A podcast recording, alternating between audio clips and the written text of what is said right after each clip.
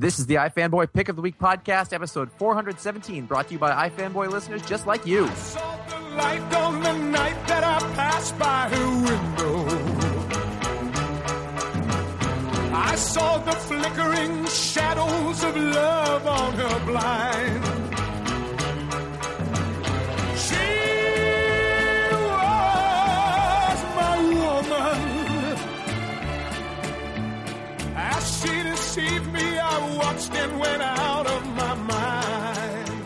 Hey, welcome to the iFanboy Pick of the Week podcast. This is episode 417. I am Josh Flanagan, and with me are Conor Kilpatrick Hello. and Paul Montgomery. Happy New Year.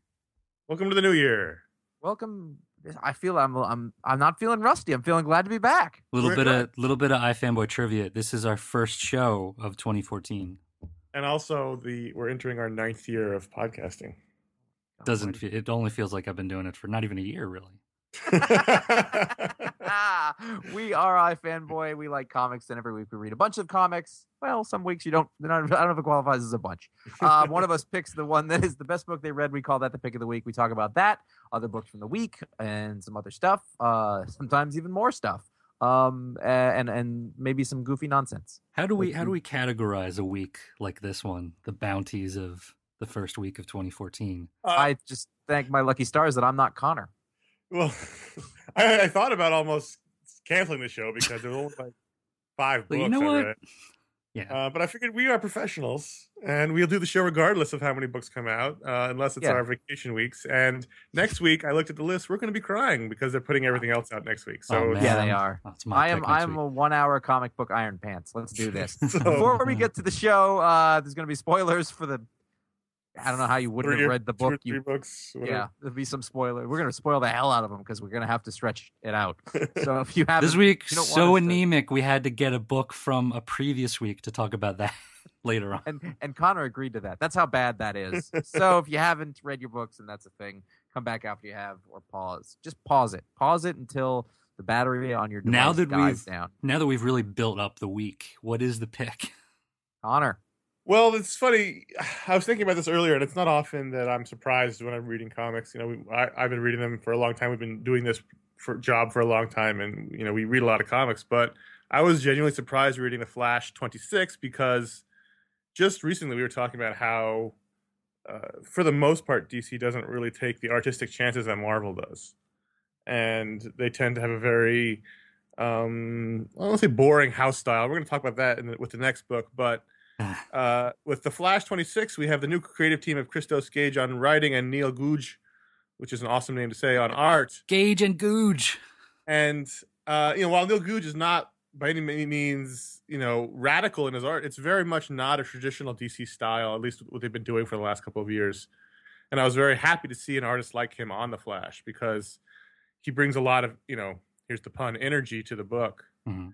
and uh, it was tons of fun to read. And I think one of the problems people have had with the previous two years of the Flash with Francis Manapul and Brian Buccellato on writing and art was that um, you know they're they're relatively novice writers. They're not complete novices, but they you know they were learning as they went. You could you could read that in the book. Here you've got a professional you know veteran like Gage on the book, and there was a lot to love in it. I thought there was great characterizations. It was a great one and done story. If you left the Flash and think about you want to come back on, this is a great issue to jump onto.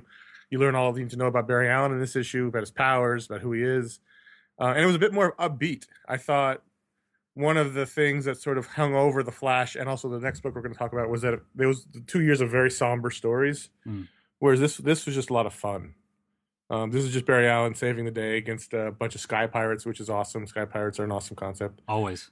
and uh, I just thought it was a it was a lot of fun, and it was really just nice to read a fun Flash story again, which I felt like I hadn't read in a while.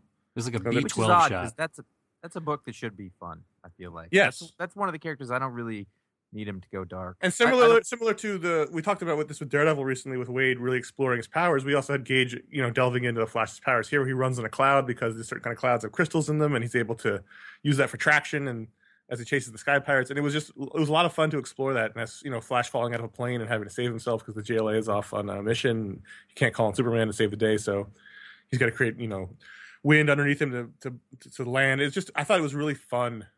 Flash comic. It was a great, one- this- you know, it, you go to Flash's roots as a science hero, and that's it's just coming right full circle. You know, talking about the crystals in the clouds and stuff like that, and and phasing through objects and things, and would Superman be faster in these situations and whatever. And um, really, I think the story here is is Googe. Googe. Um, I, I I thought Manapul was great and would be a tough act to follow. So who do you get to, to follow that? And would it be just like a house styled, you know, New Fifty Two kind of artist? And complete curveball, it's somebody totally different. Reminded me a lot of the earlier work of Freddie E. Williams, yes. um, like when he was But on Robin. fluid. More yeah, fluid. yeah, yeah. But um, but I mean, in that in that same sort of ballpark, and I was a big fan of that. Um, Freddie E. Williams has sort of like shifted his style a little bit in recent years, but um, this is sort of a callback to that, I think. And you know, I I I'm curious to see what the next issue is because are you know is it going to be more episodic like this, or are we going to get into more of the longer arcs and stuff? And I, I'm cool if they decide to do episodic for a bit and just have fun with it and do these lighter stories. I mean, it's, it's it's sort of the classic new creative team issue where you come on and they get to tell their story to define their world before they get into their whatever story they're going to tell. So, but I, I can see it going either way. But I thought this was just a hell of a lot of fun, and I know a lot of people dropped off the Flash in the last two years. If you have and you like the character, I'd say come back now for or check this issue out, see if you you like the feel of it because it is a definitely a different feel Yeah. than the for than and the as last much as years. as much as I like the, I like the last two years, but this was this was yeah. No, as as uh, they were sort of like a little bit uneven, but I think there was some real there was some really good stuff in that run. But um, I think uh, what I'm excited about right now is is Gage's take on the Rogues, um, who have been much darker lately. So I wonder if you know this this same sensibility is going to extend to the rest of the Flash's world, and we'll get a return to the the, the funnier Rogues that that I grew to love. Right. I thought I, Where I did thought go ahead. Googe from? Why do I I feel like He- We've seen him before.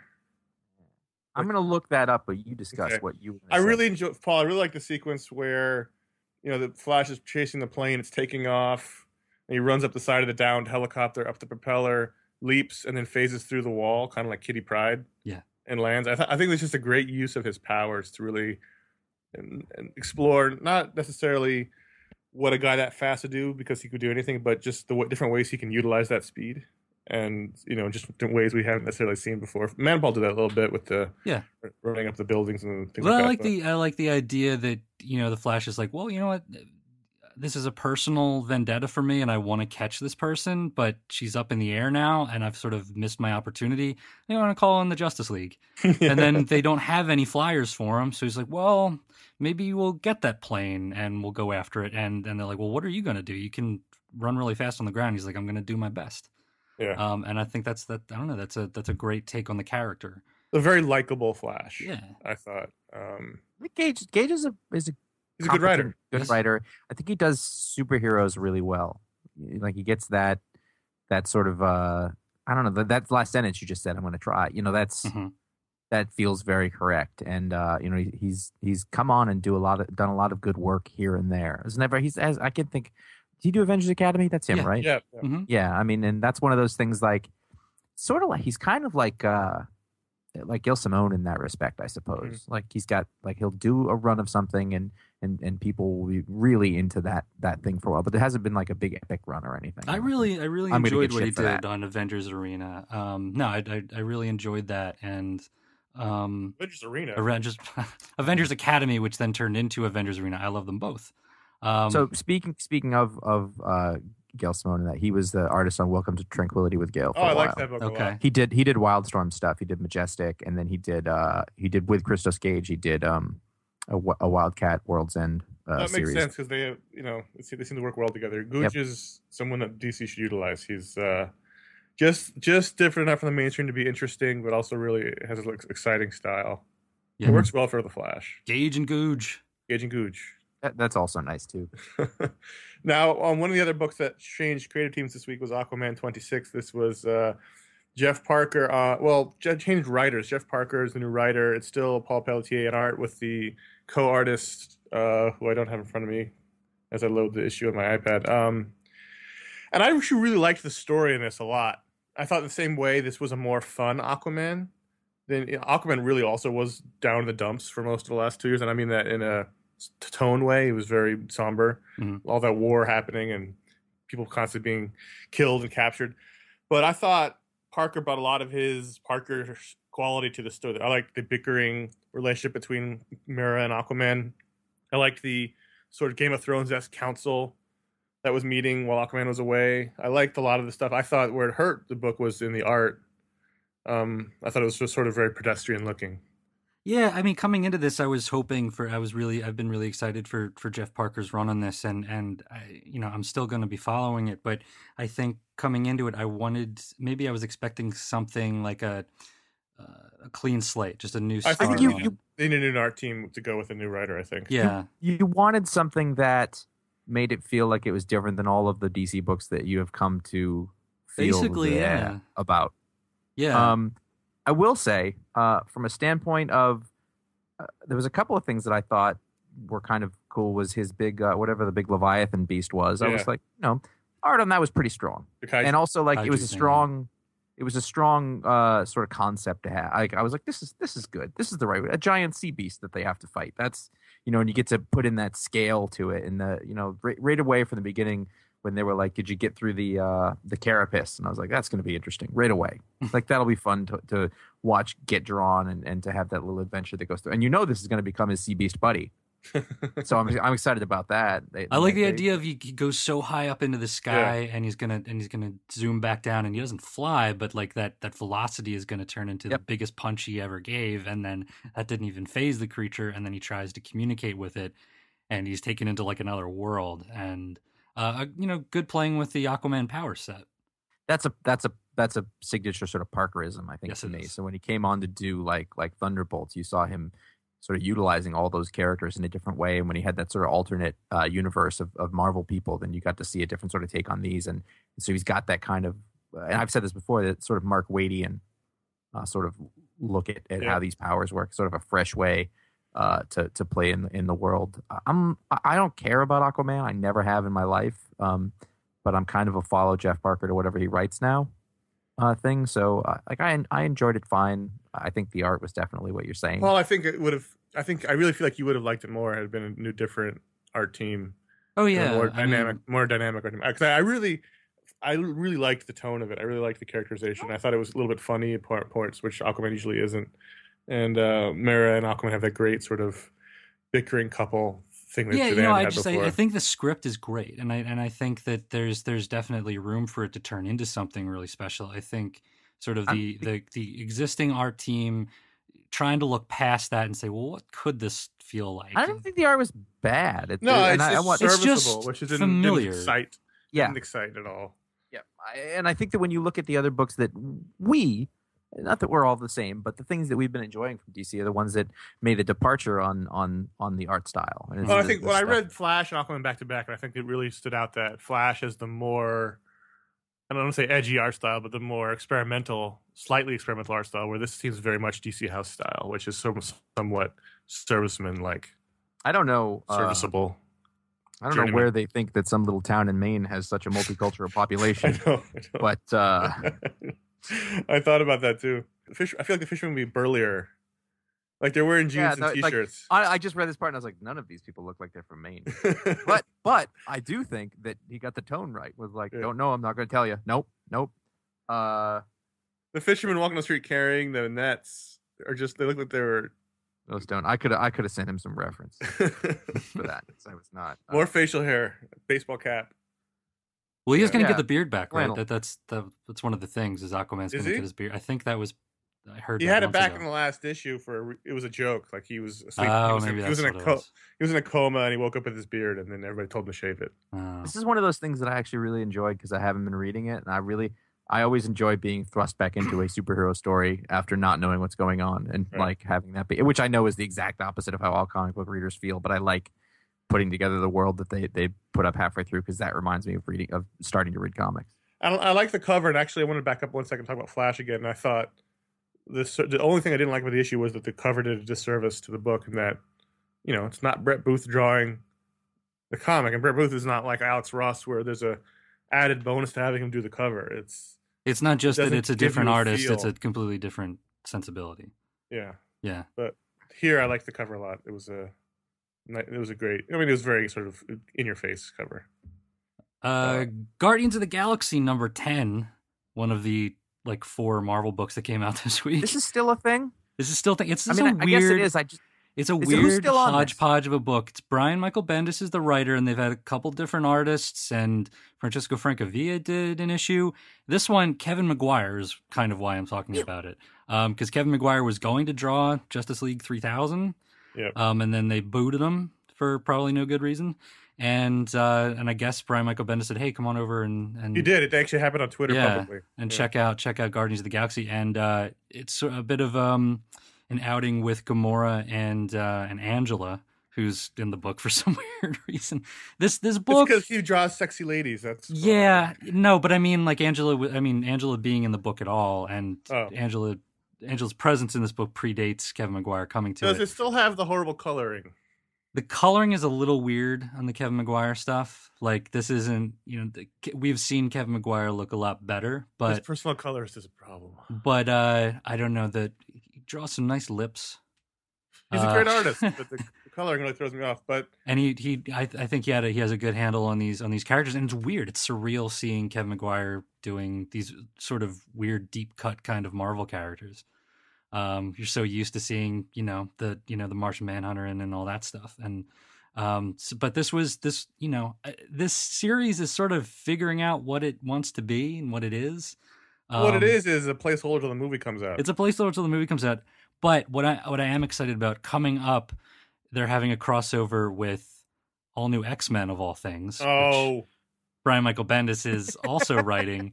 It's the trial of Jean Grey, and I'm kind of curious to see all of those characters mixed. And since All New X Men is a really great book, and we've all really been enjoying it, I think maybe it would be a good influence on this book.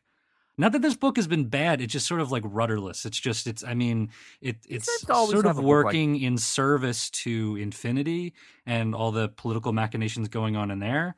Um, but yeah, it, it kind of feels like they're they're floating, waiting until that movie comes out, and and uh, but they're really going for the um the likenesses on some of these characters. well, that's what happened to the Avengers. Is going to happen to Guardians of the Galaxy too. Eventually, they're all going to look like the movie people. I'm not Oh, I'm not so big on Star Lord's new like motocross look, but um So, do you hear uh, Bradley Cooper in your head when you see when you read Ro- Rocket Raccoon? certainly do not, Conor. I don't.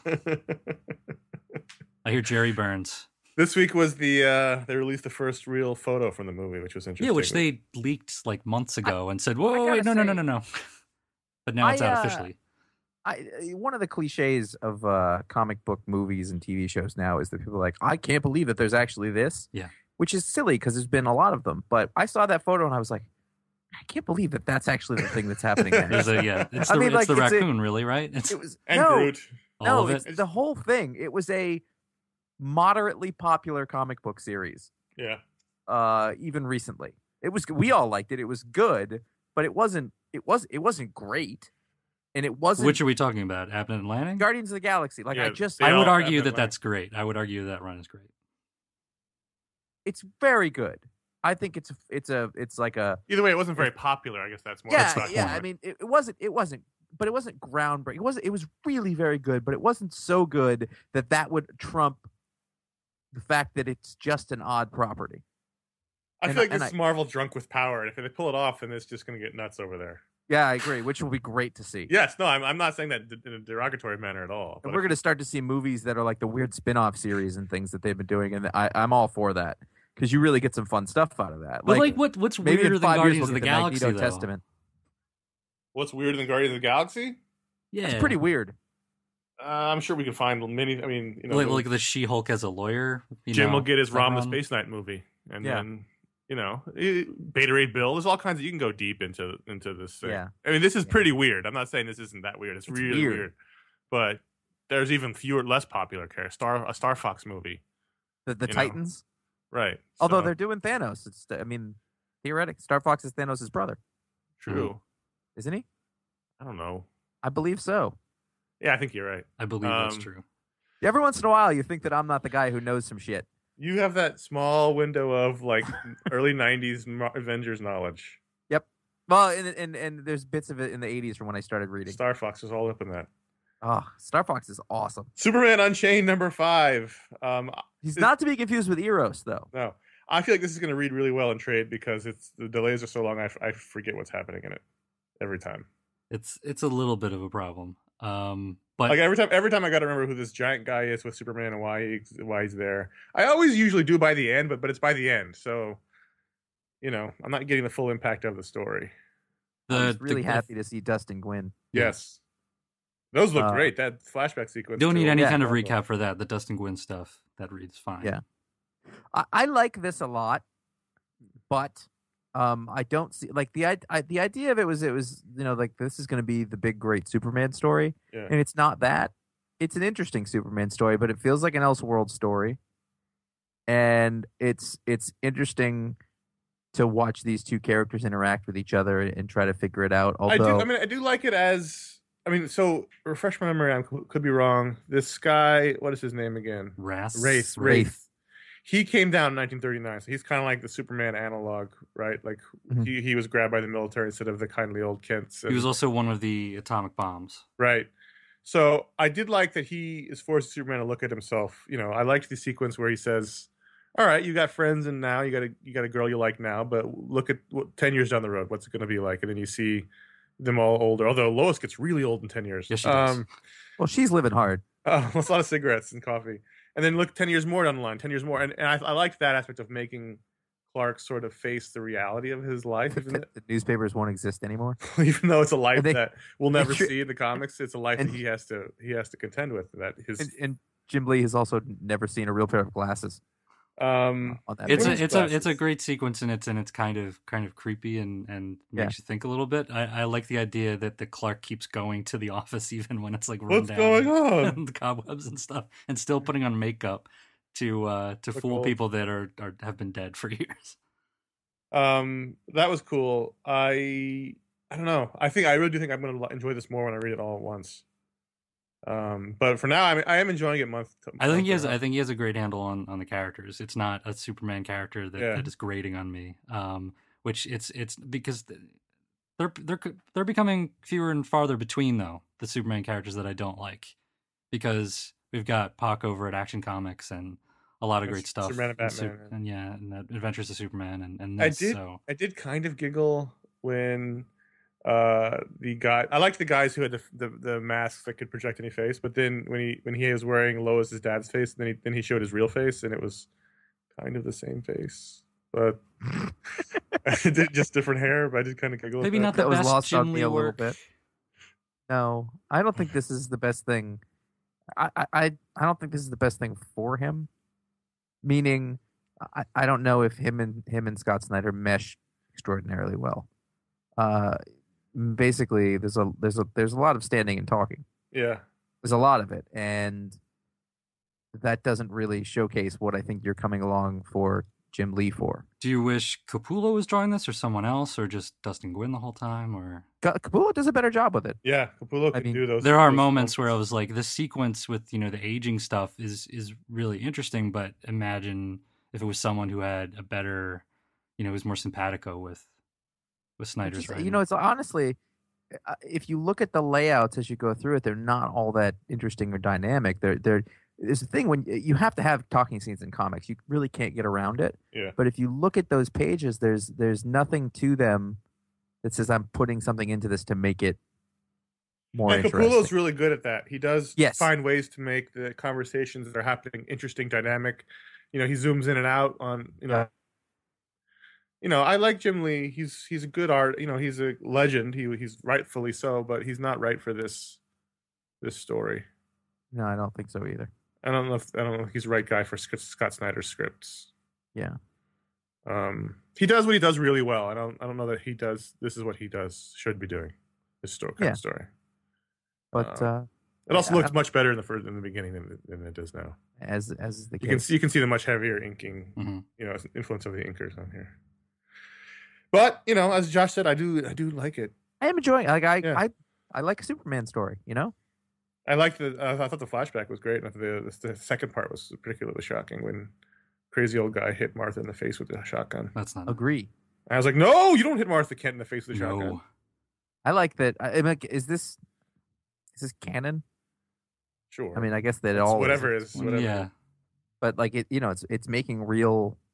You know, there, there was a dude who figure who saw Superman flying. There, you know, who shot at them. You know, we, there's a good cliffhanger there. Yeah. There's there's going to be some collateral somehow, I, unless he you know makes him use uses special forget magic. He's gonna kiss him. Yeah, Isn't that what he did in Superman 2 or whatever he did? Yes. Yeah. Have sex with him? he could spin the Earth backwards. He's got to have sex with that crazy old farmer. that listen, you know what? listen, Clark. We uh we talked about this. You're gonna have to do it. I don't want to. Ma. do it. Have sex He's with him. Do it now. He's got scabies. There's something crawling in his hair. So you guys uh, will remember that I've talked about Baltimore quite a bit. And I think that at the beginning of this story was the one where I was a little like, okay, let's get on with it. This is another Um, number one.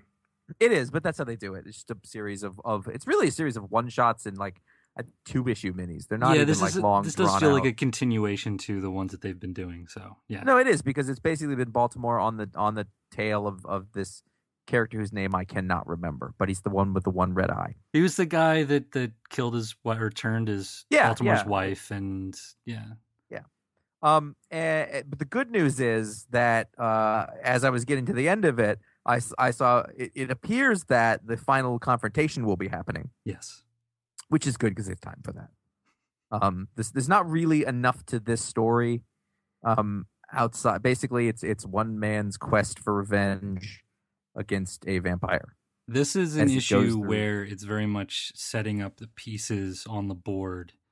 Mhm. So that we can get to the final confrontation, like in this one, like the the, the bad guy, the, the the vampire that basically made Baltimore who he is, Mhm. um, and and you know sent him on this this revenge spree, killing all these other vampires and just starting this whole thing. Um, and I like how They- they, recounted that, and that's that's sort of the Yeah, book. the They also suggested that Baltimore had had a had a, a a hand in creating that one, whose name is not in this book. I don't think. Right.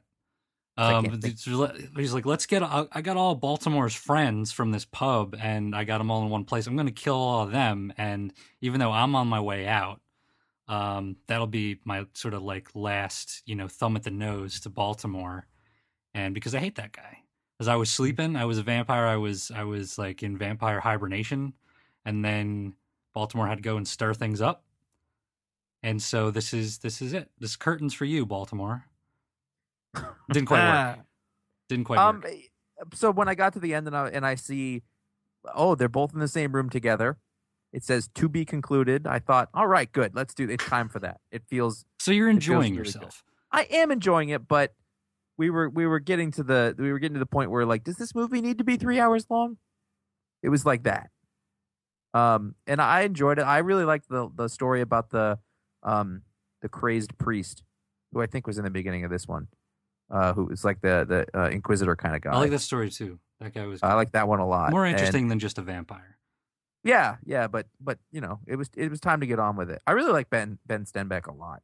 He's like he's like a nice combination of sort of a Mignola style artist along with um like Peter Snejbjerg or something like that. Um, That's exactly he's what he is. Yeah. yeah, and and and it's been very consistent the whole way through. So it's been it's been fun. To, and of course, you've got the you've got the you've got Dave Stewart in there, but we're not going to mention that because that was so Um, 2013. yeah, I know. Uh, but uh, it's good, but it's time basically. So hopefully, if if there's another adventure, there's something else goes on, they have a different direction to go with it.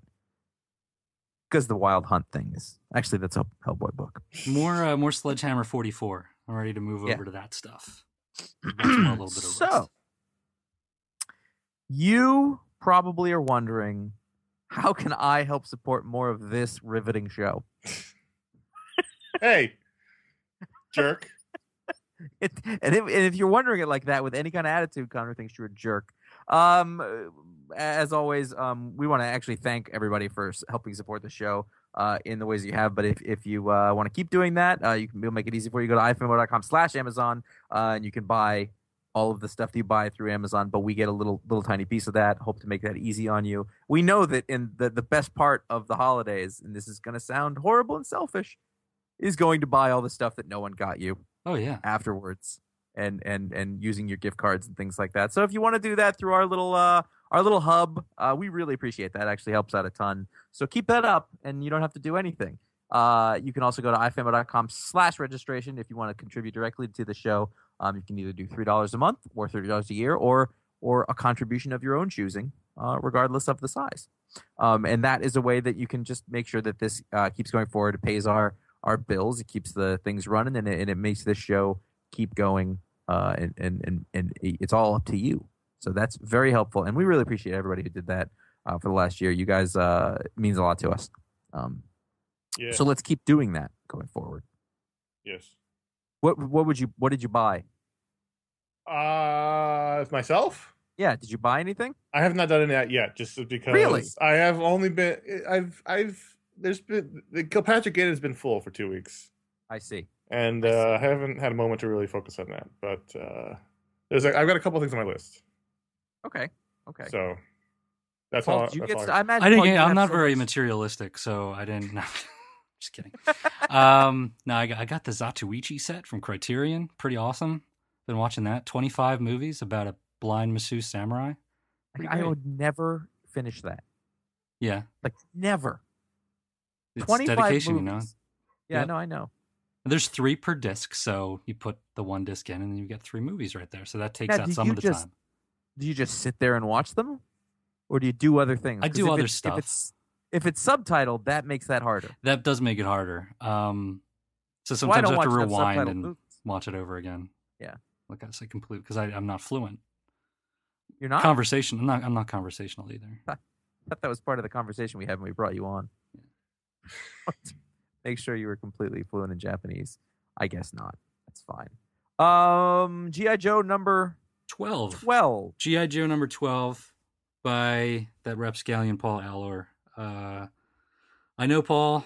Um, so get that out of the way right in the beginning. But and I'm not a GI Joe guy, but I wanted to check it out because Paul Allor. right, I'm not old enough. He's taking so, over. I own GI Joes. Um, he's I taking think over for Van Lente, right? Wasn't Van Lente on this series? You don't even know right. that. I don't know. I'm not a GI Joe guy, but you know. But anyways, he's going to be doing. He's doing a sort of a two issue sort of history of Cobra Commander, and I know Cobra Commander, and yeah, He that just guy. wants a man. And then he's going to do. gonna- your- it's really just so you guys can do these impressions, and then and then two more issues after that. So he'll be doing four issues overall. At any point in this story, is he going to turn into a snake man? He's just wearing sort of a bandana in front of his face at this point when they We talk can about only the hope. commander. However, I I will say uh, that I read this, Yeah. and I I really it took me in some places I did not expect to go. There it's was- there was- about PR for despots who can live for centuries. Like that's sort of what it's about. It's like they're you know the Cobra is sort of a global power at this point, and this is a compliment, but it's not going to sound like it. yeah. Uh-oh. This was very smart, and I was like, "Wow, you're really."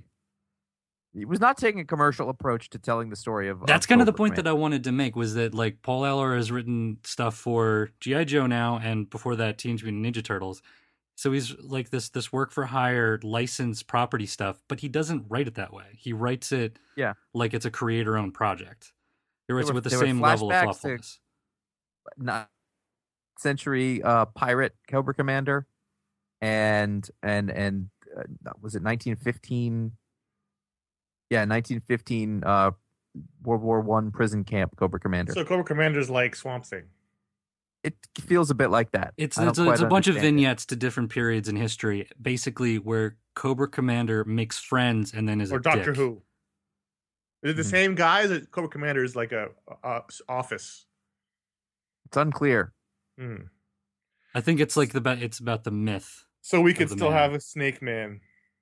I, I, There's out of the always hope for Snake Man. What was the name of like that- A of that- in it, and Of Josh, what was the name of that land? Oh, I don't La La know. La Cobra La La La. Cobra La. That was the Right. group. But who, what was the name of anyway? I don't want to. I don't want to remember. I, I haven't remembered for a reason. He was once a man. So but it's all it's all these sort of anecdotes about how Cobra Commander was sort of a jerk to Yeah. different people, and it's a little bit of his art of war, sort of like his philosophy about dealing with your enemies. And is it just to yell at them and call them incompetent? he kills he go he like a guy dies to to get him out of a prison camp, and then he goes to deliver a message to that guy's son, He delivers the message and then he kills the kid. which seems antithetical. It does, It's like a waste of time to go all the way out there to deliver the message. but it's they're making a point, and I and I like the idea that they're on this this campaign going around the world telling people like spreading the gospel of Cobra Commander and and public relations and stuff. So, um, I'm I'm still kind of hoping at the end of this that it's just Roadblock carrying a snake around. I was gonna say, is Roadblock there at all? Does he rhyme? Does he I don't. Is this, is there still a Roadblock? Wasn't there some sort of problem? There was a pro- yeah, no, there was a Roadblock. He was in the most recent movie. It was The Rock. Oh, okay. Uh, there was a bit of a rights issue at one point. They changed his name, but he was in the most recent GI Joe. He he does he uh, he has no patience for that snake. Uh, at, at least when when traveling without a jacket through the Arctic. Seriously, All Star Western twenty six. Now, I, I I guess I'm the only one still reading this, right? I he's read in the future or He's in the pa- he's in the present. But what was Okay. interesting was this was the issue, uh, the second part of the uh, D- demons in Burning Man story, uh, where. But in, what was cool about this was that Jonah Hex is infected with the Black Mercy, uh, space flowers, which you may recall from for the man who has everything, the Alan Moore story, where Superman was infected with that. And it makes you see your, you know, fantasy. And what Jonah Hex sees, which I thought was fun because it was sort of a throwback to the old series, was uh, pregnant Tallulah Black and their marriage. And I thought that was a great sequence. oh cool. Although But they get to kill lots of people at the wedding. yeah, so the, at their wedding, they, they, they go get, get married, and they end up killing everyone, including the preacher. Um, and and uh, I thought that was fun. I mean, you have to you have to really understand this is a different book. I mean, it ends with Jonah Hex going to Metropolis and running into Superman. So, but I like It that is a first. very different book. I like that first sequence. I missed Lula Black. Uh, she's walking around pregnant, belly sticking out of her stomach, and sh you know, still still catching bad guys. That's good. I did like the way John Constantine got rid of the Black Mercy just by kicking it through his back. Or It's not. I- I'll be honest. It was not the best John Constantine. I was like, why does he sound like? It's okay. It's not mine anyway. It's fine. You say So bloody a lot. let it and- go. then they kicked some hippies out of a tent. And they go have sex in that tent. Yeah. Well, well, obviously. Why else would you need a tent immediately? Jonah Hex and John Constantine, or Yeah, yeah, Yeah. Again, and then Superman shows up. okay. Um, Superman was there. He's like, so do you I- do you guys need to forget? Anyone looking to forget? Um, it's like, it's like man, red woman, I don't care. Anyone, just anyone need to forget anything? I'm here for you. All right, Rocket Rocket Girl three. Am I still the only one reading this book? Yes, Yes. Image Comics. Paul, you don't like it? I'm going to read it in trade Oh, jerk. because I All right. missed the first one. I do all that anyway. Um, what I really wanted to mention was that uh, I think Amy Reeder's work is quite wonderful, and I think that she brings a lot of style to this book. I mean, it's a fairly standard sort of science fiction person at a time story, but it's a lot of fun, and they get to play with the '80s New York, you know, concepts. But um, like, this is the wonderful panel in here. There's a scene where the main character is being interrogated by the police, and you know, the, the cop goes out of the room for a minute and they hear a crash and they come back and they see that the little interrogation window's been broken, so they think she's escaped through that. But there's a, you turn the page and she's actually underneath the interrogation table, like clinging to the underside of it. And it's just this great under, under angle that you never really see in comics that um, it was really dynamic. It goes across the two pages. And uh, I just think Amy Reeder's a wonderful artist. And I think more people should check it out. And I think it's funny that the, um, cops are in the future are all teenagers because in the future you can't trust anybody over 30 I like that. so they've got like peach fuzz mustaches and stuff but um, i just really think it's really fun it's a great science fiction story if you're looking for that so those are the books those are actually almost all those are all but one book i read this week the only book we didn't talk about was uh, tom strong And now we talked about it. There you go so uh, you can do nothing you're out of luck uh, paul Yeah. we're a little rusty first show back's always a little rusty All right. paul uh, last week what was it last week or the week before It was sometime in December. Um, Sometime in December, Locke and Key ended. So Lock and love- Key Alpha number two. Talk Um, about that. Yeah, and people were like, "Are you guys going to talk about Locke and Keys?" Like, I know you're taking a break, but like, could you do a podcast just about and Key? I was, whoa, whoa, calm down, We need vacation too. calm down, sports fans. Um, so I was like, we'll talk about it, and luckily, I said we talk about it because that gives us something to talk about this week. Um, so this is this is the very end of Locke and Key, at least for the story of Key House and the Locke family. Keep in mind, Paul, that yeah. I I am two trades behind in this. So Okay, yeah, people told me not to spoil it. So even though we have a spoiler warning, I'm going to try to not say any proper nouns or adjectives or anything. Um, this was this uh, when last we spoke about Locke and Key. Um, I guess Locke and Key Alpha number one. Um, I was a little bit underwhelmed by it because it felt like it was a it was a a big rush to get to the end and tie up the plot, and there were a lot of characters, um, you know, moving around the board and trying to rush them to a not just a conc- not just a logical conclusion, but an emotional conclusion because this is a book that has been very heavy at times, and it's about loss and um, uh, first love and, and a lot of things like that. And a lot of those characters, um, I felt deserved a little bit more time to come to their to their uh, conclusion. And this felt like it was very therapeutic. This one, it starts with a funeral. Um, but it doesn't quite go that way in the end. So I'm trying not to spoil it.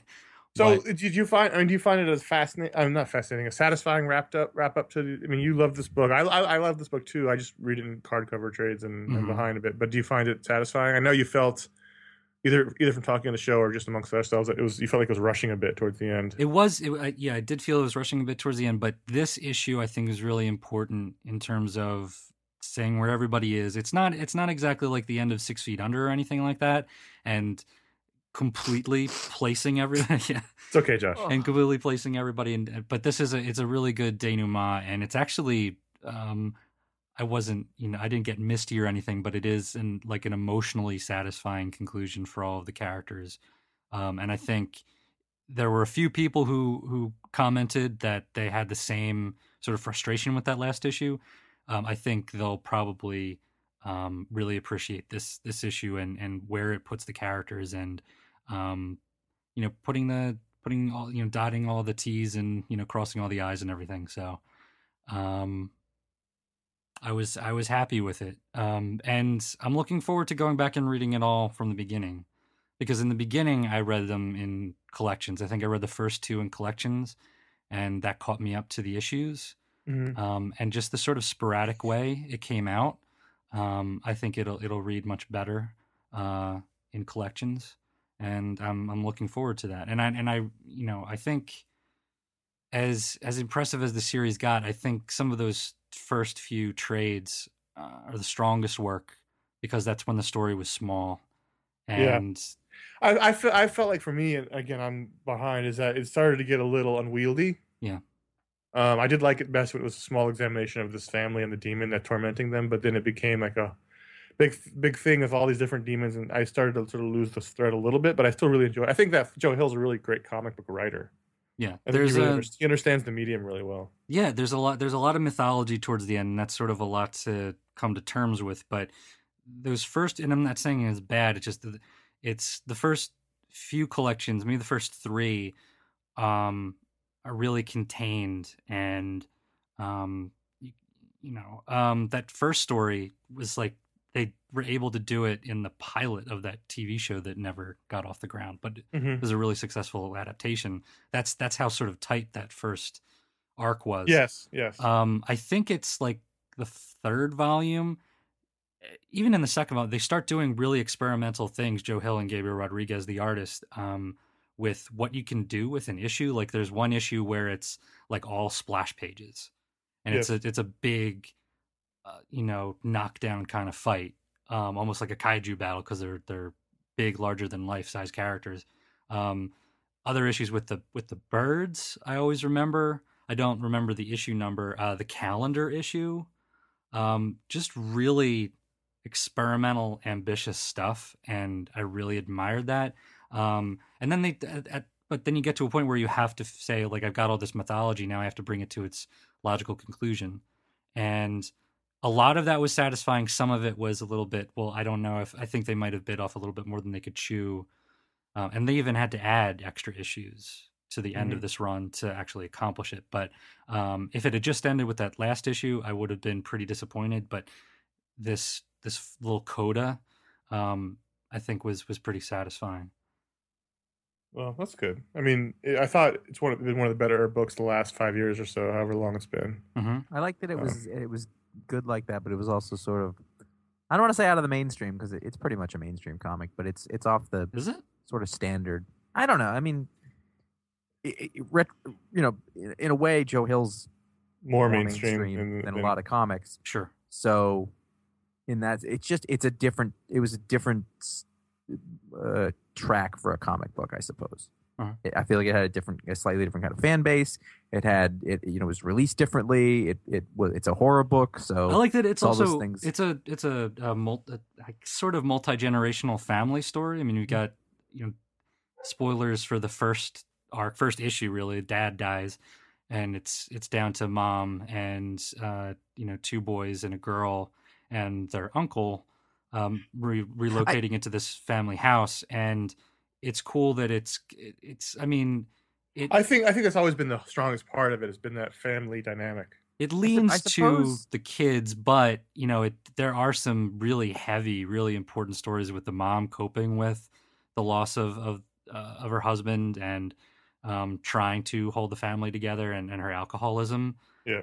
i was really I, I I was really kind of uh, put aback by some of that i was really surprised like i didn't expect it to go that dark um like demons are hardly the you know like Yes. fairy world demons are not are hardly the worst thing that you can encounter in, in this world. Um, there's far worse. I things. suppose it's just it, it it was its own thing. Its own thing, sort of like Yeah. sort of like Hellboy, really. Yeah. Just it had it's had its, its own thing going on, And and, it they've- made sort of made its own path. They've like. talked about doing more stuff in this world. Maybe not with these particular characters. Uh, I think there's plenty of room to do that because this was so focused on this family and this house, but there's obviously a larger world out there. Um, and I think in he he had a novel out last year. Joe Hill did um, NOS4A2, um, and it was the first book. He'd done some some ambitious books before that, but it was the first novel where it showed he he can do the same crazy world building as his father Stephen King did, and and continues to do, and he tied in a lot of that stuff. Um, and uh, you know, I think he could do a lot, and he's got that that Cape series that some other writers have written for uh, in IDW Comics. Um, Jason Ciaramella is yeah, mainly yeah, yeah. that He does with. he does some some really interesting world building, and I I would be very interested to see what they do with the Locke and Key world next if they want to do that. It's I, I like. I'm looking forward to reading the rest of the trades, but Mm. I know you were saddened when it ended. It's I have the fourth book, but I don't have the third book.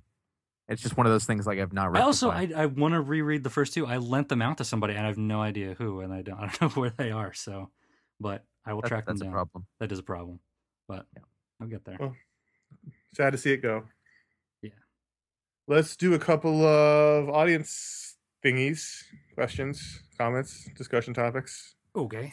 First is JM from Parts Unknown. JM says, For budgetary reasons, I am limiting myself for the time being to an annual Marvel Unlimited subscription. What I would like to do is read a book discussed in your podcast and listen to the podcast to what you guys thought and learn from your insights. Obviously, that isn't possible with newer episodes covering books not yet available on Marvel Unlimited. So, have you by chance or perhaps one of your listeners compiled a list of your older podcast cross reference to Marvel books available on Marvel Unlimited? Just trying to save myself the effort of trial and error of going through all the podcast notes and looking it up on Marvel Unlimited. If not, I will try to build this sh- and share this list with you if you're interested. And we have definitely not done that, but I think that'd be awesome if somebody did do that. I, I like to think of that episode of Frasier where he's missing a tape of one of his broadcasts and he like puts out the call to his listeners to try and Right. find if anybody has a, a recording and he, he discovers this uh, it's Adam Arkin who is like his super fan and has like recordings of everything he's ever said out loud in his house and you know you pull back a curtain and there's just like a big mural of Frasier heads and I think that we're charming enough that there's someone out there who does that for us. I feel like, I mean, there's a way that you can organize it or do whatever, but I feel like it's all you could theoretically just Google iFanboy Pick of the Week podcast issue Right. and number, and it's going to take you right to a page with a timestamp and a player right there. Yeah, theoretically. I mean, it's all the in the thing. show notes, and yeah, But I he mean, won't know. all He won't know. He, he won't know if we are if we talked about a book he's going to read. You know what I mean? Like before he reads it, he's not going to know if we talked about it or not. I see what you're saying. So some crazy person, and by crazy I mean it in the best possible way, devoted. is going to have to make a make a chart. And I love charts. Uh, with with He the cross referencing what's available versus what we talk about. Which 'cause it's most most things are available, aren't they? So it's probably easier just to make a chart of what Marvel books we have talked about, and then go off that. Kind of. That's sort of what you'd have to do. Like just check out what we're talking about, and you can also find trends in the in the in the books that we talk about. You like there are books that we talk about multiple times. Well, yeah, and you could do it by, um, uh, like if you're talking about Marvel, that stuff was all sort of framed by events. So you could do the the the Secret Invasion era, or you could do the the whatever the thing that was that came after that, uh, the Siege. And Those so kind of if, if someone does do it, let us know so we can we can tell JM and anyone else. Interested. But if you're if you're going to go back, things that we've talked about a lot, like uh, Uncanny X Men and All New X Men, um, Daredevil, we talked about a lot. Thor, we talked about a Yeah. lot. Yeah, although not this week. Did you? I didn't read any Marvel books this week. I didn't either. I read, I, I read, yeah, I read um, Guardians of the Galaxy. Guardians of the Galaxy and New Avengers. But basically, he's he's undergoing the same thing that everybody else is. They'll read a book and they, they think, oh, I, I wonder if they'll talk about it, and then they get mad at us when we don't. With the classic line, "No love for blank," Right. which I actually don't see that much anymore. But No, I don't see right. that. Well, Yeah, I think someone. anymore. I think the easiest way to do it is to make a list of what we have talked about and work off that list. Yeah. Yeah. Let's do a voicemail. G'day, it's Paul Hicks from Australia here. I just have a question. Do you guys, uh, you're always reading new comics. Do you get to reread your comics that you love? Do you find time to revisit something you've really enjoyed? Or is it something that's uh, pretty hard to do? And if you are trying to reread something, what are you trying to reread at the moment? Thanks. So this is a perfect question to answer the day we're back from a two week vacation. A day, I'm sure, I mean, a vacation, I'm sure, full of many free hours in which to reread old comics. Um, Paul, did you do any rereading over vacation? Did I do any rereading? No, Paul, do you do any rereading in general? no. Well, Josh, you did you reread any comics over vacation? I have a I have a three year old. did you do any rereading in general? No, Right. I I u- I I I used to. We used to do a lot. I think I think the deeper we got into the, into covering comics, the, the more new material we, we take in, which means the less rereading. I don't do ever reread, although I do find myself often leafing through old books. There are there are there are books. I I remember uh, when when we did the um we did the Dark Knight Strikes Again Yeah, uh, podcast not too many months ago, was it? it's not that long ago. Not that long. Okay, and I I got to reread uh that, which has been the first time in a while that I'd sort of pulled up my absolute Dark Knight book. Yeah. I remember uh, maybe a year ago. eh, God, it might have been more. I, re- I reread the New Frontier. Like, There's a, a bunch of things that I I like to I do like to reread. I like I eyeball Preacher all the time. You know what? You know what happened? I just Oh. thought of it. The reason we don't reread anymore is we used to re- reread a lot for the video show.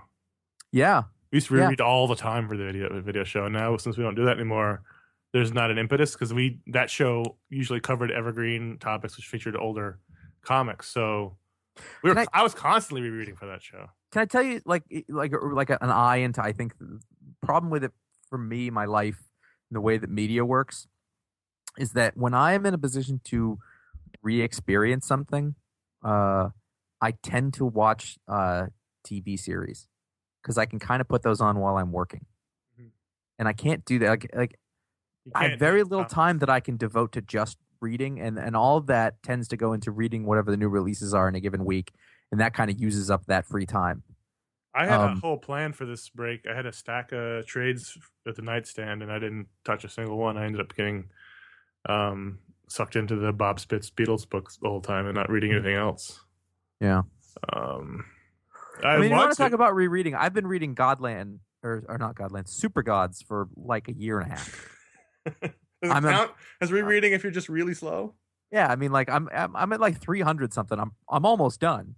Oddly enough, the two books that I've gotten through most recently are both about those TV shows that I said I was rewatching them. That's probably why I'm rewatching them to begin with. Yeah, right. I just finished The Sopranos again, and I'm going to point out I love the ending now.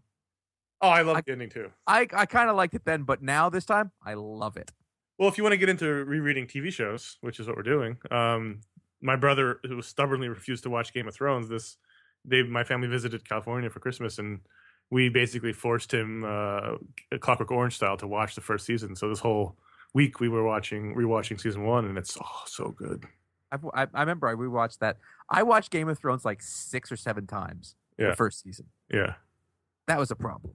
And I saw so much. I hadn't watched re- rewatched it in a while, and I saw so much that I'd missed the first time, or just didn't know about because it was revealed later, or characters that showed up early I hadn't forgotten about that you didn't see again until later. Yeah. Uh, really, really good first season. I, I really like. There's really not a ton of comic books that are good for rereading. I, I, I mean, I guess there are, but like there's certain ones like well, there's one- classics. The classics. There are, but there are a handful of them that I really get a lot out of. Um, I think when we used to do that, like when we re- I reread Starman for the third time or something like that, when those am- omnibus came out, or when I've reread uh, Sandman, that's a really good one for that, or or or Preacher. But I mean, like at this point, like I'd sit the when we do the show, I sit here and I stare at my shelves the entire time. Yeah. and I'm looking at these books, and they it makes me anxious because I just think when when is this when is this supposed to happen? why do I even have these? I can't. It it re- it bothers me deeply, and, and it's one of those things where I kind of had to let it go. Yeah. because it, it it bugs me. Like I'm looking at stuff that I really liked, you know, but uh, like I'm I'm looking at this, that beautiful hardcover copy of Local by Brian Wood and and, Yeah. and uh, uh, Ryan Ryan Kelly. Uh, Ryan Kelly. I'm never going to reread that. I'm not. Like I, I, I just know it effectively. But What I'm if- looking at. What if keep you that break book your forever. legs? You're stuck in your bed. I guess, but there's other books in reach too that I would probably read first. Right. I guess a thing could happen like that. But even so, I mean, shit, I, I can pick up an iPad at any point, and there's a billion things on there too. Like it's there's, I honestly think that like we're uh, suffering from too much choice, and if you're a person who, you know, you have limited spare time for whatever reason, whether it's your job or your family or or your other your other hobbies, you know, in the summer or whatever, if it's nice out, I'm gonna go ride my bike instead of reading a book. Yeah. Because Because you want to die. I I don't want to die. You have a death wish. No, I just felt and my hand is almost healed. Well, you mentioned Sandman in the Absolute or edition. That leads to the next question from Benjamin K. He says, I'm just wondering if when a series is available in both Absolute and Omnibus edition, you all prefer one version over the other. Specifically, I'm talking looking at getting a hardcover collection of Sandman and was curious if either of these formats generally stands out as being superior to the other. And I think that Sandman is the only series that does both formats. Because hmm. absolutes tend to be Yeah. Because first of all, DC doesn't do, do, has not done very many omnibus. I didn't realize they had done that. Yeah, there's the Flash, Geoff Johns. There's the uh, Wolfman Perez Teen Titans. There's the uh, Johns JSA coming out next month. There's Animal Man, they did. Animal Man and fif- uh, and 52. I just got that. So there's not many. They're doing but- Justice Society or JSA yeah. next year. So uh, this year. and they, and they're doing a Sandman one, which they did a Sandman Absolute. Absolutes tend to be more self-contained. So there's the only really choice you've got in this in this particular uh, dilemma is Sandman, and I would say go for the omnibus I would say go for the omnibus. because I think I think when you're talking about a longer series, I think it's better. I mean, I think that you know Well, that's just my personal. uh, no. I'm gonna on this series. If we're talking about Sandman specifically, Mhm. I feel a reading the omnibus is awkward. Yeah. It's huge. It's, Well, they're not. They're not. They're not like Marvel-sized omnibus. What DC doesn't put Okay. those giant ones. They they're like they're Are like, they like the Sandman ones? yes, Okay. they're shorter. They put out one or two big ones. I mean, the 52 one's big, but the uh If you they're love not as big as those. if you love the Sandman, like it's your like it, it's your series, it's your thing, then I would get it Absolutely. as as an absolute. If you like it and you just want to have it all, I would go omnibus. So it really depends on how you feel because it's a nice treatment. Those those uh, those omnibus are, are the abs- it's getting confusing. The absolutes are really nice, and then the, the Sandman absolutes are are exceptionally nice. Right. Um, so if it's like a special thing to you, I would go for that. You're gonna you're gonna spend a lot more money going that way. So make sure that's also make sure they're all available because you don't want to go through that and find out you can't get two anywhere. And duh, Starman. Those are an omnibus too. Yeah, that's Did They're they're all about that size. I They're- think the sweet spot is the deluxe hardcover, like what they have with Y the Last Man, like where it's like sort of like two trades worth in a hardcover. Mhm. It's Ah. oversized. It's not. I like I like the Starman Overwhelming. omnibus or the the the BPRD ones, yeah, those are a little bit bigger. About I think those are good. Three trades worth. something like that. Either way, I think so I don't think Sandman goes out of print because it's it's a moneymaker. Yeah, but maybe like that version of it will. I don't think. I don't think. what about the think they annotated Sandman? Isn't that that's a thing too? There's Don't a lot of that. things. This is not, don't do that. Let's do another That's too much. There's Another too voice- much. Another voicemail. All right. Hey guys, this is Jay from Virginia, and I wanted to bounce something off you concerning this year's Marvel movies. I was highly disappointed walking out of both Iron Man 3 and Thor the Dark World because there were too few nods and hooks to the Avengers movie storyline. Got very used to the appearance of S.H.I.E.L.D. Agents in the Phase 1 flicks and was hoping to see the same steady drumbeat stringing the Phase 2 flicks from the end of Avengers 1 to the beginning of Avengers 2. While I enjoyed the Thor sequel otherwise, I almost only go to the Iron Man shows to see these nods to the Avengers storyline. I'm wondering if you guys feel the same, or if I need to brace myself for more Nolan-esque solo hero as an island style movies for the next year. I'm really looking forward to Cap 2, as it appears that it will not disappoint in that area. Keep up the great work. Love the show. Thanks. This is a tricky one. I think there's a lot of things going on here. Um, number one, I mean, I guess you could listen to our shows and you'd know if we agreed with you because we would have mentioned that in the, the special shows we did for each of those movies. But um, I, I think for me, I think we, we've loved all these movies, but I think when you've listened to what we talked about or written about when we used to do the written reviews, we always disliked when the movies felt like they were just moving the story along when they weren't their own thing. I remember we talked about that. act of the first Captain America. Yeah, we talked about Captain America, especially. It felt just like um, uh, getting from point A to point B and not telling its own thing in the, the end of it. Um, and for me, I think that the strongest thing Marvel did, and one of the reasons why, the only thing I didn't like about Iron Man three, which I loved, was, you know, let the movie itself tell its own story, and then do the do the universe thing in the in the credits. Just do do it that way. That way, it doesn't the movie doesn't feel like it's just beholden to another thing. And Iron Man three didn't do that, which is why I was disappointed in that credit sequence in an otherwise excellent film. it- the thing was the thing is i mean it's really like a choice. I mean i, I think uh, the caller is asking for jay's asking for all all or nothing really. And it sounds like you can get a little of each in each one but they're not always going to be the same thing like comic books. I mean one of the things that i think that has been amazing with what marvel has done is that they really have with much more extent than i ever thought possible created a universe of interconnected things that mimics the way that comic books are Mhm. that go from one thing to the other which is cool Until But it I- falls apart. but like right, comics. exactly. And there's there's a there's a line where like eventually they can't. I don't I don't think they can keep it up that way. And also from a sales standpoint, that's a difficult sell over and over. Uh, Although especially it's not movies are so I mean, far apart. it's not necessarily i mean they're basically changing hollywood everyone's not going to try to do It's the true. connected universe thing but what's really bizarre about jay's call is iron man 3 dealt directly with the events of the avengers movie Yes, and did. so did thor I mean, he just wanted Clark Gregg to show up more. Well, it, I guess he's saying that they're not pushing forward towards Avengers 2. It's like their reactions to Avengers, the Avengers. yeah, but but I mean, comic books are like that too. Yeah. You know, well, some so, but, comics the, but they are- are, are doing. Well, back. let's let's look at what they are doing, and it's uh, not so much in Iron Man 3 or not at all in Iron Man 3, but in in Thor: The Dark World, the new interconnectedness is about the Infinity Gems. right which is you know the weird thing that they're tying it into Guardians of the Galaxy. So that's the new way they're connecting the films. Well, the, the the balance has to be. There's a couple of things that they can do. They can go. This movie stands on its own. They can do. This movie stands with itself in the series of this movies, or like Iron Man two, Iron Man one, or this movie stands with all of them. right You know, and like they kind of have to make those. You know, e- each creative team on that, whoever the director and the screenwriter is, you know, they're they're tied into the Marvel Central, but they're going to make different decisions on each one. So each is not going to deliver the same thing. i think they have to be on their own otherwise i mean they have to tell their own story see, the, I see, think so. well, the I thing agree. is, from from Jay's call, it sounds like he well, he said he only wanted to see Iron Man three because of the, any connections there might be between Avengers and Avengers two and any of the other movies. Um, it doesn't seem like he he values but avengers Iron 2 Man. is a year and a half away Yeah, it, but it doesn't seem like he he values uh, Iron The Man's story. adventure, in any way, which is fine to each his own.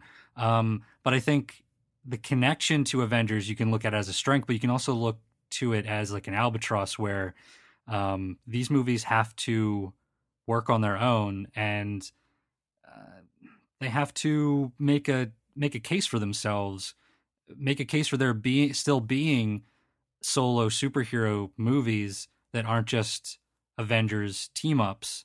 Right. Um, because everyone's like, well, how how do you follow up the Avengers? And that must have been a huge problem for the screenwriters trying to think of how are we going to do a story that touches on it a little bit because we know that that's fan service that the audience wants, but also we want to distance ourselves a little bit and say, hey, Thor can still have cool adventures on his own, and we don't need all this other stuff. So they're I mean- probably trying to distance a little bit from the Shield stuff, and also because Shield has its own TV show, so that stuff's all there. Yeah, they've already they've already set up and sold that property, so now it's got to go on its own. Although it's been look at- very heavily featured in Captain America, but that's more. Sure, but but if you look at if you look at um, you know, like the, just say in the comics, look at the Thor series that Jason Aaron has done. Like that was completely removed from everything, and that's why we liked it. Right. Yeah. So I That's really us. just, I like I yeah, like I, I I understand. that. like the Yeah. film to exist on its own and then move the universe forward in that one scene because that's what seemed Or- to or- work well or- for them in the before the Avengers movie came out. piecemeal. You know, Right. There's, there's ways to put that in there, and and, and because and that one those- scene doesn't affect the rest of the film. You can have your own film, and then, you know, in the background, which is the f- credit sequence, move, you know, get towards Avengers. But, you know, I don't want a whole movie that's pointing towards something because then you don't. feel That's what Iron. Man two. That's what Iron Man two is. It's a it's a whole movie in service to another bigger movie, and that got in the way of telling that movie's story. Is it it's entirely, you know, the meddling of all that Shield stuff. It just got in the And way of everything, bad. and it was And it- bad. yeah. But I th- see. So so Conor, what do you think? Like Thor, I thought that's. I feel like that's how they should do it. Thor was wonderful. It's a it's a great it's a great movie on its own, and you have uh, you know they mention Shield, you know, so that Yeah, I stuff's mean, still you there, had- still in you that world. They you mention the Avengers. Loki, obviously, they dealt with the whole thing, and he was he tried to blow up New York. I mean, Right. that, that they had enough tie-ins where it felt like part of the whole, but it exists completely on its own. And then the credit sequence pointed towards Guardians of the Galaxy. I think that's the way. Can I- That's the template for it. What more do you want, Jay? Look at the embarrassment of riches you have right now, and try to appreciate that part. Is what I would say. And I, think- you know, like I know you like what you like or whatever. I, I didn't, you know, I don't like some of the stuff and whatever. But I mean, I mean, yeah, you've got it pretty good in Right. terms of of, of look, look where we are now, and imagine that when Iron Man one came out, it was it 2008. Yeah. So six years ago, not even. Uh, you know who who would have imagined that this much stuff would be go- going on? You know, you got to give and take a little bit, I think. And I, you know, you, you can like what you like. That's totally fine. But but if if you look at it sort of fr- from a whole, you know, it's pretty good. I'm gonna frame it this way. I hope that that Shield improves and gets to be a little bit more cohesive, and then Jay will have that to enjoy. Um, He's, he's going to get a lot of Shield action in, in the Cap movie. yeah, especially- that's yeah. I mean, the other And then thing is they're not going to be able to attract quality filmmakers if all they're going to do is say, "Here, make a movie that gets to our next Joss Whedon movie." They're not going to get those people. And that gets dangerous too, because then somebody's gonna screw it up. You know. Well, yeah, but then you got uh, film no prizes. Can you imagine what that? I mean, they're going to be at the point where it's going to be like. Well, that's. I mean, this is we're basically at early Marvel territory right now. We're in '60s Marvel where there's only a couple of mo- properties. They all work together because there's only a few of them. But as we get to our Netflix shows and our Doctor Strange movies and or whatever else happens, you know, you can't keep that central narrative, you know, pretty pristine when you got so many different cooks. How about how about this? Here's this is what I would like. Okay, so I would say in lieu of the Shield interconnectedness, I think it would be cool to have team up movies. So have like a like a Thor and Captain America movie or something like that. Okay. It doesn't have to be a whole big Avengers thing. You could have movies where it's you know just Who doesn't want to see Science. Bros? Exactly. I think that I think that's the the sweet Which spot. should be the title of the movie. should be. Science Bros. Actually, technically, they did an animated thing in December and didn't review. very Peggy well. Carter Adventures. So thank you everyone who called in. You can and wrote in. You can write us at contact at ifanboy.com and 888 fanboys 326 2697. Keep those emails and questions coming in. They're always a lot of fun to do on the show. So let's uh Paul, you got some things to plug. Plug Oh some gosh. things. Okay, so Booksplode coming up. We're going to have some Booksplode episodes. Uh, special guest Skottie Young. We're going to be talking about Akira. So sometime during this month, we're going to talk about Akira volumes one and two. There are six volumes, so each month we're going to talk about two volumes. So it's two volumes per episode. So your homework for this month is to read Akira volume one and two. Um, and then we'll go from there. We'll probably talk about the movie somewhere in there. But um, what else? What else is going on? Uh, CBR, I'm doing some writing. Uh, the last time we talked, I had just started that, and I spoke to Greg Rucka about the science behind Lazarus. Since then, I've talked to Skottie Young, talking about Christmas specials and pizza, and how his son won't eat pizza, and how we're concerned about that. Uh, we also talked to Mitch Gerads, Talked about the authentic authenticity in Garrett's. military shooters. What? Garrett's? Garrett's. No, it's not. Yeah, it is. It's Jared's. Is how I say it. It's, it's not. We're like I know that now, specifically because of the interview with Jeff okay. Parker on the video show. Okay, It was so a whole thing. Talked about military shooters. Pronounced Mitch Mitch Home Fries. Okay. Uh, is it? No, it's not. Uh, and then the one that's going to be up today as you're downloading this is Jeff Parker, and we talk about Jaws and the ocean and the Natalie Wood murder case, and a whole bunch of crazy things. So it's just it's conversations with writers and artists about things other than what they're working on. Sometimes we touch on that a little bit. Every Sunday at Every- at comic- every Sunday. comicbookresources.com. Go to comic book resources, yeah, and uh, noon Easter time on Sundays. Uh, so check that out. Should be on the Oh. top of the page Monday morning too. We're gonna have uh, soon a show about the first DC, new 52 animated ser- movie, aren't we? That's out soon. Yeah, War, Justice League War. Justice League Look War. for that, look for that soon. What's that Right? going to be? What's that gonna be? That's the the first Geoff Johns uh, The New first Justice 52 League arc. Justice League arc. So find all of these shows at ifanboy.com where you can comment on this show. You can go back and listen to the All Media Spectacular, which Paul and Mike Romo and I did, which was tons of fun. That Uh, was, that was a lot of fun. Came out uh, a couple weeks ago. Check out check that out if you haven't yet, and check out all In of those terms of shows. rereading, I'm about a third through that. check out all the shows that we've got coming up that Paul just mentioned. And also follow the action at twitter.com slash ifanboy and facebook.com slash ifanboy. That's where you'll not only find all the links to the shows, but you will also find out what the pick of the week is before the show comes out. So you're able to read along at home. You know, like we turn we turn the little chime, we turn the page. That's how it works. Remember those books, Josh? Yeah, of course. Like little The- be like the- little chime and you have to turn the page. I remember You that. with the record or with yeah, the, the tape? record or tape, either Yeah, one. record. I remember it as a tape. Yeah, well, of course you would. Also, Fuzzy Typewriter podcast talked about the last two Doctor Who specials, the 50th anniversary and the Christmas specials. So you can check that out. Fuzzy Typewriter. Ooh. Listen, I don't want to offend anyone, but seriously, Paul, what's wrong with Doctor Who fans? There's, it's hard to narrow down. I'm a fair weather Doctor Who fan, I gotta say. But 2014 Josh is a troll. Yeah. Josh, where could the emails and call us, even though I just told them two minutes ago? Uh, well, in case anyone forgot, it would be contacted ifanboy. That's that's an email address. You put that in there. Uh, ifanboy.com specifically. Or you can call 888 fanboys, which is 326 2697. Um, if you'd like to be hooked up with an inking job, we're probably not your people. Just letting you know. Josh, you just reread the the email address. See, you did some Yeah. reading. Yeah. It's fine. I got through it. And you know what? It, it meant a lot more to me this time. I saw stuff and I'd never seen before. Right. Like, oh, yeah, like the T. Oh, contact. Oh, it's fine. So, as uh, Mitch Gerads would say, is that right? As far as I understand it, now you've got me doubting it. If you, I thought I had that locked. if this kind of thing that's tickle, actually the G is silent. It's Eric's. if this kind of thing tickles your pickle, write us a review in iTunes, or better yet, tell your friends about us. Introduce your mom to podcast. Sweet spot would have been over the Christmas break. Told people about it. Yeah, you it, Evangelize then, you blew it. Um, do you have any get-togethers on on my stock. Martin Luther King Jr. Day? Um, I guess. I guess that's the next holiday. Yes. Valentine's Day. It seems Get it seems out there. Distasteful. It does. This this Martin Luther King Day. Try a new comic book podcast. Oh, I don't endorse that at all. Yeah, I don't. I can't. I can't get behind that. But Arbor Day, Groundhog Day, go, Go for, for it. it. Yes. Okay. The way to go. I guess we're done. yeah, we're That done. is it for this week's we're show. Thank you for listening. I think. I think our resolution for the show should be to do better. do better.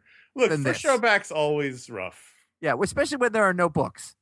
yeah, that's true. There was there was four books. I opened up the shipping list and I went, oh, oh. I was like, what have is this? I thought it was maybe they hadn't updated it. It was still the Christmas list. No, no, it was nothing. I think it was a it was a chaotic show just coming back, but I think we're gonna come together like a band of brothers. What is the opposite of senioritis? First Monday. So, case of the Mondays. Yes, case of the Mondays. case of the oh, Mondays. Case of the Mondays. All right. See you next week. My, my Delilah.